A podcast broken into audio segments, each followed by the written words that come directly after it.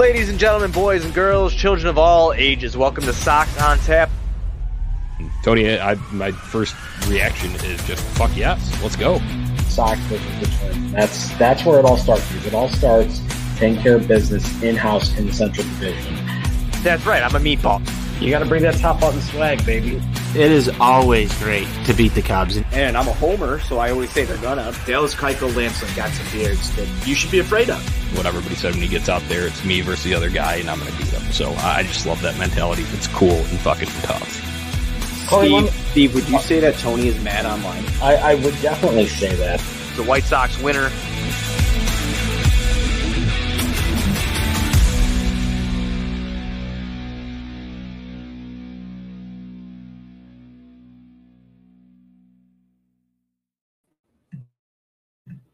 Hello, everybody. Welcome to Sox on Tap. This is Tony Marchese. I'm joined tonight by Steve. Steve, this was a rough one, my friend. How you doing, man? Hey, yo, Tony. I've been better, man. Um, nothing worse than staying up late to watch a watch a game after a long weekend and uh, seeing seeing the Sox shit themselves. I don't know what else you can really say. Uh, shit themselves is a good term for this one tonight. Uh, this was this was a little bit rough, like we said. Uh, final score tonight: Angels seven, White Sox four. Uh, the Sox offense did not get the job done uh, at all tonight. Uh, they were uh, able to get some runs on the board uh, just with some interesting ways. Uh, we'll talk about that a little bit later, Steve. and let's just jump right into this first inning, man. It's a late one tonight, Steve.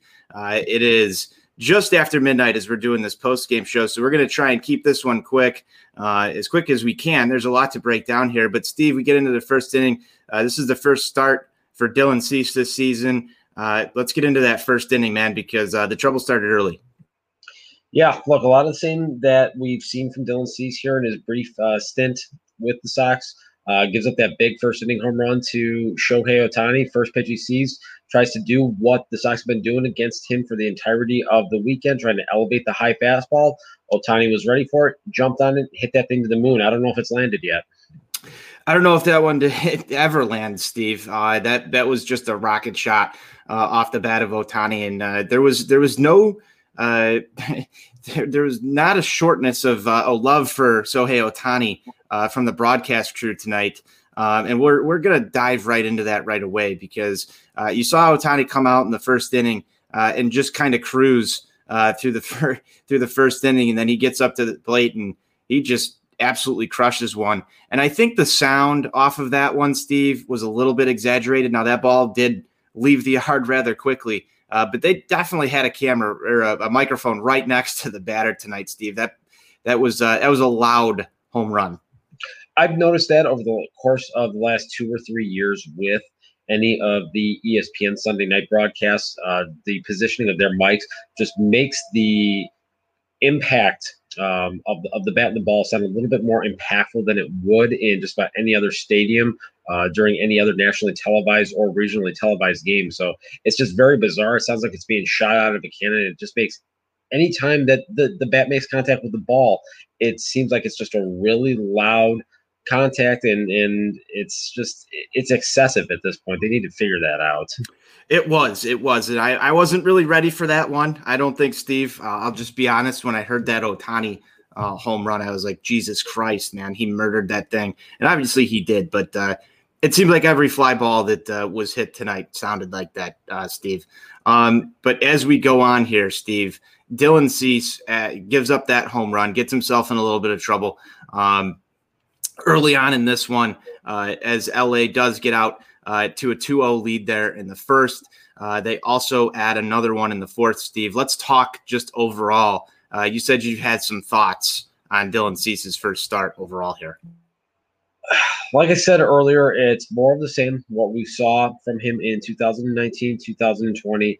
Lack of consistent fastball command, lack of ability to establish secondary offerings. Um, at one point in the second inning, the broadcast crew actually made note of this that of the first 10 hitters he faced, he only threw three first pitch strikes. So falling behind hitters consistently very early on in, in this game here, and just the overall lack of swings and misses. He threw over 90 pitches today. He got nine swings and misses throughout the entirety of his performance. for a guy that throws as hard as he does naturally, that has a a slider that should be a plus pitch, he just can't generate swings and misses. And you and I were talking about this during the course of the game. The Angels were seemingly on everything all night. And even when he would get ahead of guys 0 2 1 2, again, having issues putting guys away. This has been a hallmark of Dylan Cease's young career to this point, and it's something that persisted again here tonight. We were kind of told and promised that working with Ethan Katz was going to correct some of these issues. It's still very well made. But through this first outing here tonight, it was more of the same, unfortunately. Definitely more of the same for him. And one thing that I've harped on, uh, especially all last year, uh, and just with Dylan Cease in general, is that that first inning home run. You you've seen him settle in. He did kind of settle in here tonight, uh, but it's important for him to get through those first two innings and really set a tone, Steve. Uh, and it just looks exactly the same uh, version of Dylan Cease that we saw uh, so far, like you said, in his uh, White Sox career. Um, are you concerned yet? Is it too early to be concerned about Dylan Cease? Just one start. Where are you at? Because I think that you know overall there's a tone here that we've had through this first weekend. Are you worried about Dylan Cease at all after start number one? After start number one, no, I'm not. Um, more, I'm not any more concerned than I was coming into the season. Let me say that. I, I have some reservations about him and what his future is going to be overall. I think that this is going to be a pivotal season for him. Um, he certainly needs to have some sense of direction here and needs to right the ship now at this point. Um, this is really, I think, the do or die season for him at, at this juncture here. One start isn't going to really sway me on that here. So I'm going to need a little bit more volume and a little bit more data before I can really make an educated decision on on if I, I think it's time to move on from Dylan Cease here at this juncture. But the one start today, look, we're not off to a great start. But I, I guess there's there's no other way to put it. Yep. Final line on Cease tonight, four and two thirds, gives up five hits, three runs, all three of those earned, three walks, three strikeouts, does give up the homer to Ohtani uh, in the first inning. Uh, Codi Heuer comes in uh, for Dylan Cease there. And um, Codi Heuer uh, early on as well this year, Steve. Also another guy that just hasn't looked like his 2020 self um, at all in this bullpen. Uh, let's talk a little bit about Heuer, Steve. What'd you what'd you see out of him tonight?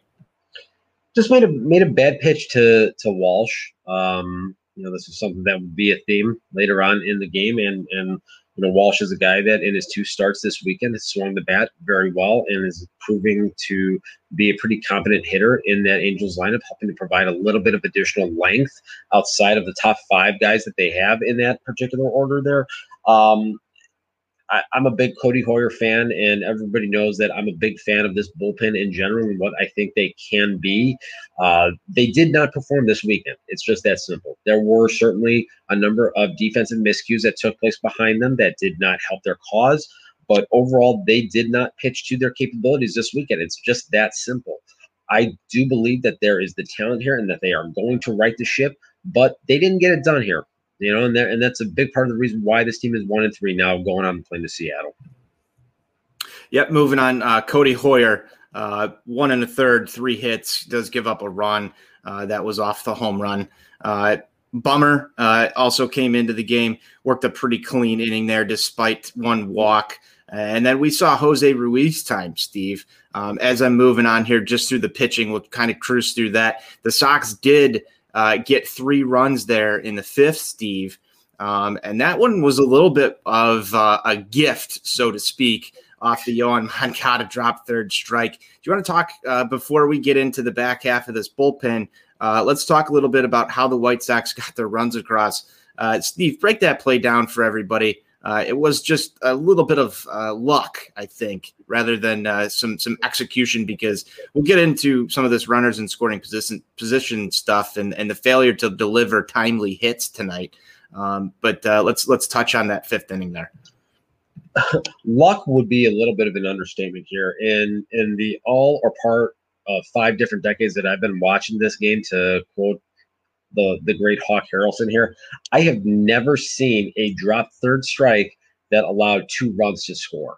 Um, it simply was mind boggling. I, I saw this happen, and and my first initial thought was, what the hell am I watching here? Um, between between that and you know the throwing error that allowed the Sox to score their first run, they they generated or they scored three runs without the ability to get a base hit to knock in a run. And it truly is, I think, a, a, sign and a little bit of a testament of how bad the weekend was for them overall, um, offensively, aside from that game on Friday night. They just simply have not been able to get a key hit in a pivotal situation to drive in runs. And they, they were gift wrapped three runs today by shoddy defense from the Angels. And there's just no other way to put it. Yep. Oh for 11 tonight, Steve, with runners in scoring position. That's not going to get the job done this year. Um, and, and, and, as we said when we opened the show, the Sox lost this ball game. They didn't deserve to win this ball game, in my opinion, Steve, because when you're 0 for 11 with runners in scoring position, uh, you don't deserve to win. Uh, it was amazing to me that we were tied in this game in the ninth inning. Like it, it was just absolutely amazing that we were tied in the ninth inning. We'll talk a little bit about how we scored that run in the ninth to tie it. Uh, but before that, uh, Aaron Bummer, like I said, uh, works that clean inning. Then we see Jose Ruiz, Steve, and Jose Ruiz comes in in the eighth inning and works himself a clean inning. Looks good. Uh, but you know, my finger was on the trigger there. Like this is national television, one run ball game in the eighth inning, and we've talked ad nauseum about how stacked this White Sox bullpen is. And I know we've seen a couple of guys come in and out, and Tony La Russa has said that he wants to, you know, get everybody involved in this first series out of spring training. Uh, but were you shocked at all that Jose Ruiz comes into that game, or was it just the momentum that felt like this was like Jose Ruiz mop up time to you? I would say that I I was very surprised to see Jose Ruiz come in in that particular spot there. Um, obviously, the bullpen has been taxed very much this weekend by the starters' inability to go deep into games, as I talked about a uh, little little bit earlier here. But to, to go to Ruiz in that spot was very surprising to me. And then to see him go back out there to start the ninth inning, I think was the thing that surprised me the most. After after, as you mentioned, he did work a pretty clean and, and effective eighth inning. So that would have been a nice confidence booster for him. Um, to then see him go back out there to start that that ninth inning was very puzzling to me to say the least. Yes, it, it was puzzling. I think to a lot of people, uh, not just us, to see him go back out to the ninth. Thought we would have saw Liam Hendriks there. Uh, obviously, we didn't. Jose Ruiz uh, out there to start the ninth, and then to face Trout, uh, Tony La Russa uh, pulls a little troll job there. Uh, waits till the absolute last second to go out and give Ruiz the hook, and he comes back with Matt Foster who just absolutely uh, put some gas past Trout, although uh, did miss a pitch in that sequence, Steve, that could have went uh, a long way. So he got away with one right there. So the game could have gotten even further, somewhat out of hand uh, at that point in time, uh, had Trout been able to just end it. Uh, but we get through that. We get through that, so we're feeling okay. but then Foster gets himself in another spot. And Steve, let's talk about how this one ended. Jared Walsh. I mean, got got another fastball out over the plate, and they had Mike Trout mic'd up earlier in the game saying that uh, Walsh does not miss fastballs. He did not miss a fastball as he deposited it into the left center field uh, um, rock pile that they that they have out there just outside of the reach of Luis Robert. I think it was you could make a case that it was another poorly timed jump by Luis Robert there. Um, certainly not an easy play. I'm not saying that by by any any means, but I, I think that's that's a play that could have potentially been made right there. Again, I'm not saying that that was something that was easy, that it was an automatic should have been out, but um, we've seen Luis have a number of issues there, timing his jump at the wall, um, going back to last season. So from my perspective here, after after seeing it once, and I'm going to go back and I'm going to look at it again here, that could have been um, a, a, little bit of a timing issue again there from Luis. Yeah, I, I haven't gotten a chance to go back and watch that a few times. I did feel like there was the ability for him to catch that ball. I think it was. It, if he did make that catch, though, Steve, I think it would have been like absolutely spectacular. Um, it would have had to have been timed absolutely perfectly, uh, but that's not to say that it wasn't makeable. Um, but overall, I want to go back and I just want I just want to know what, what other takeaways do you have from this one? Because I think the first question I have is, you know, this is the end of the series here, Sunday night. Um, overall takeaways from this game and just this series in general. Where are we at? What's the state of the Sox? The the biggest takeaway for me is that Tony La Russa is not inspiring these guys to hit with runners in scoring position. no, but the, to to be serious here, um, the offensive approach overall, I think, was just piss poor for the majority of, of, the weekend series here. Aside from that game on Friday night, there were a couple of key circumstances, a key at bats that Buzz and I had talked about during during the post game show. But overall, a lot of the issues that we've seen from this Sox team over the course of the last few years of guys just going up there and just being in swing mode right away, not working counts, not getting a good quality pitch to drive. And listen, this is obviously a, a very pro Jose Abreu uh, show that, that we do here. We have to call him out here because Jose Abreu had two key at bats in this ball game here with opportunities to drive in runs with less than two outs, and he did not get the job done. And that certainly came back to bite this team in the ass here tonight. Um, this has not just been a Jose Abreu problem entirely here, but again, this team as a whole needs to clean up the offensive approach here, get themselves into some better hitters counts, and then when they get themselves in those counts, drive the baseball and do some damage. Um, that that's the biggest thing. And then the starters, they got to find a way to be giving some more length to their performances here, so that the bullpen is not as taxed. Those are my two biggest takeaways. Steve, I agree with everything you said there. Um, number one, it's just it's going to be this problem over and over again until we start to see some consistency from the offense, uh, especially with runners in scoring position. Um, I know uh, we've had. I, I saw you uh, in an exchange tonight about the uh, the bunt. Uh, you, you, you hate the bunt, and I feel like we've gone to that type of uh, move the runner over uh, mentality just a few too many times here early on this season, Steve. Uh, we're not seeing a lot of extra base hits, driving guys around, just keeping things moving. Uh, it seems very station to station. Um, and they're living and dying that way, Steve. It's not exactly a fluid offense by any means. Uh, you see some struggles out of Luis Robert early, uh, laying off of pitches that are just just shouldn't even be swung at by anybody. Uh, and you'd like to see some better plate discipline there. Um, and, and, I think that there's going to be a lot of overreaction early on this season. Uh, for as for as mad as I am about this one, uh, Steve, I do realize that we are four games into the season. There's a lot of room for improvement here, uh, but you you need to see them start to take these steps early because things are going to start to get serious real quick when we start facing the division again.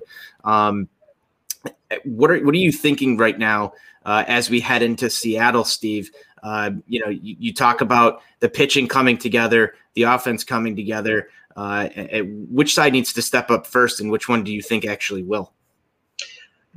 I think first and foremost, um, the offense needs to be needs to be the ones to pick things up. They're going to see two lefties this uh, this three game series in Seattle. It's been very well documented the success that this group has had against left-handed starting pitching going back to last season. So hopefully that is the cure for all that ails here to hopefully get this team back feeling good about themselves, um, having more quality plate appearances and, and scoring some runs and hitting the ball out of the ballpark. Because let's face it, this team just as a whole does not take a lot of walks. So they need to hit the ball out of the ballpark in order to be successful. They've done that with great regularity against left-handed pitching going back to last season. So I'm looking to see that continue here um, as they go up to Seattle. And then uh, it's going to be very interesting to watch Carlos Rodon. This was a guy that had a very strong spring training, much like Dylan Cease did. And will any of the improvements and will any of the changes that he made working with Ethan Katz, will they translate here in the regular season because the Sox really need one of those two guys to step it up this year at some point. And then the rotation then flips back over to Lucas Giolito and Dallas Keuchel. Again, got to start getting some length out of these starters here, taking some of the load off the bullpen. Interesting pitching matchup coming up tomorrow night, Steve. Carlos Rodon, uh, Justus Sheffield, you talked about. Um, uh, Carlos Rodon's spring training being somewhat impressive, um, back fully healthy right now. Um, and the Seattle Mariners team, Steve, the only guy on this roster who's faced Carlos Rodon is Kyle Seager. Kind of an interesting note there, um, considering the fact that uh, you know the Sox do play the Mariners uh, quite a bit. They have not seen much of Carlos Rodon outside of uh, Kyle Seager, who has just three at bats against him. Uh, meanwhile, uh, the, the plenty of White Sox have seen Justus Sheffield before. Um, not looking too hot against him overall, though. But Steve, what are you what are you looking to see here uh, from Carlos Rodon? You talked about uh, his work with Ethan Katz this offseason and through spring. Uh, what is it going to take for Carlos Rodon to be successful on the mound on Monday? For Carlos Rodon, it's very simple. It's all about establishing fastball command, getting ahead of a count, getting ahead in counts with that particular pitch to set himself up to be able to utilize that slider to put hitters away. It's very cut and dry with Carlos Rodon. If he can get ahead with strike one, utilizing that fastball, that's going to open up the at bats, and he's going to be in a much better position to be successful against a lineup that really doesn't have a whole lot of punch to it overall. Let's just be honest. Yep, and it's going to be important for him to go six, Steve. I think that that's going to be one of the big things here. You do have uh, kind of a taxed bullpen, uh, four games in a row so far for the White Sox. You'd like to see Carlos Rodon at least take a little bit of weight off. Uh, you know, it wasn't exactly the best first time through the rotation. Um, so you're going to need somebody here to pick up those innings and give these guys some rest. Uh, that's what I'm looking for out of Carlos. Just keep us in the ball game, get us through to the sixth inning at least. Uh, anything after that's a gift uh, for the White Sox here. Steve, let's talk about predictions for this upcoming series. Um, what, what, are, what do you think the Sox are going to do here? I think they're going to get two or two out of three. They'll they'll find a way to go three and four on this road trip, which was not ideal. Certainly could have been better, considering the fact that they had two games that they gave away here this weekend in Anaheim. Um, you know, they could have easily come back. I think you know five and two from the road trip, but if you come back three and four, you just take that for what it is. First seven games of the year, and, and then you just put your head down and you get back to back to brass tacks, and you get to work here for the home opener on Thursday.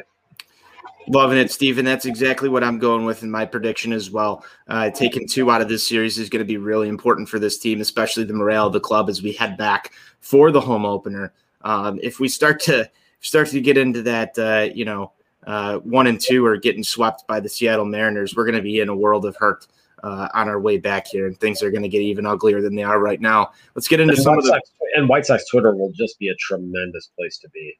Yes, and it already has started to get there, Steve. It already has started to get there. We've seen some interesting things uh, that have been coming out of the woodwork already four games into the season. Uh, can't say that you or I have done anything to stoke that fire uh, by any means, but uh, yeah, it's gonna it's gonna get a little bit more interesting. So, so for the health and safety of all of us, uh, let's hope for for two out of three. Uh, up in Seattle. Now, there was one thing that you drew a line on in the sand today, and I'm to back you up on this one we get into the eighth inning and the fans out in LA started to do a little something that I think we've we've seen this happen at Guaranteed Rate Field back in 2019. Last year there were no fans, so uh, we didn't get any of that nonsense. But Steve, you have the floor uh, to talk about something. I'll I'll I'll come in with my takes afterwards, but let's go. Let's hear it. Okay. Anybody that knows me, anybody that follows me on Twitter, on social media, knows that I'm a big attitude late 90s era wrestling fan. I'm an NWO guy. I always have, always will be. It is for life. Okay. And so when I say that as an NWO guy, I am not a Ric Flair guy. I have hated Ric Flair since I was seven years old. Cut the woo bullshit out. I've had it. I'm done with it. Enough. All right. You start doing this stuff, you deserve to be jackknife powerbombed through a table. I've had it. Enough. Steve, I agree, and I, am not even a wrestling fan. I, I, don't, I don't know the whole Ric Flair thing. I know that the, the Woo thing is from Ric Flair, but it is one of the most obnoxious things to hear at the ballpark or coming through your television while watching a baseball game. In my opinion, this is just my opinion here. This might come off as a hot take or a meatball take to some.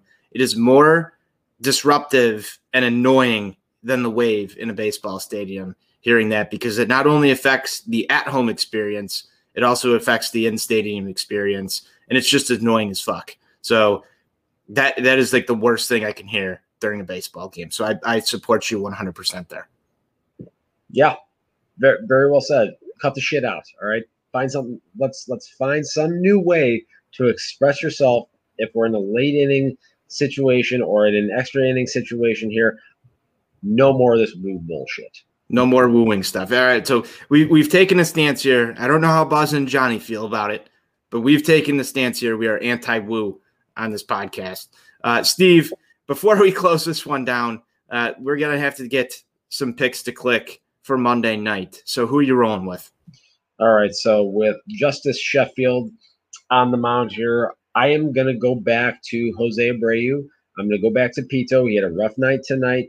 He's the reigning MVP. He destroys left-hand pitching throughout the course of his career. So I think he's going to get back on track here. And I think he is going to put one over the fence here. He's going to hit a dinger tomorrow. I like it. I am going with Yoan Moncada tomorrow night, Steve. Uh, I believe he does have two hits off of Sheffield in his career. Um, you know, I think this is the guy that needs to get things going. We've seen a little bit of a sluggish start out of Yoan Moncada so far. Um, I'd like to just see him have a solid day at the plate. You know, maybe rip a double. Uh, you know, maybe leave the yard a little bit, but just be productive. I want to see at least a you know two for four, two for three uh, night with a walk. Uh, just get on base and start getting that moving a little bit before we get back home. So I'm going Yoan Moncada, Steve. I like it. Cuban connection, baby. Let's make it happen. Hey, let's let's have them both go off. You know, we need we need a big offensive night. I think that's what we need uh, I think when I asked that question, what's going to be more important for the Sox to get going? Uh, you said the offense. I absolutely agree. Uh, we need to see some runs being scored, and I think it's more troubling. I think the Sox have the bullpen depth to get through little stretches like this, um, and not every not every night is going to be filled with bad defense. Uh, so I think we'll see some of that bullpen luck turn around a little bit. But that offense just needs to start clicking, and it needs to start with guys like Yoan Moncada and Jose Abreu, who have been here a little while. Uh, Another few notes from tonight. Tim Anderson did leave this game uh, in the first inning after legging out uh, ground ball um, and uh, came up a little bit lame. Looked like a hamstring. I believe that's what was reported. So he is day to day. Uh, we'll have some updates on him over at ontapsportsnet.com.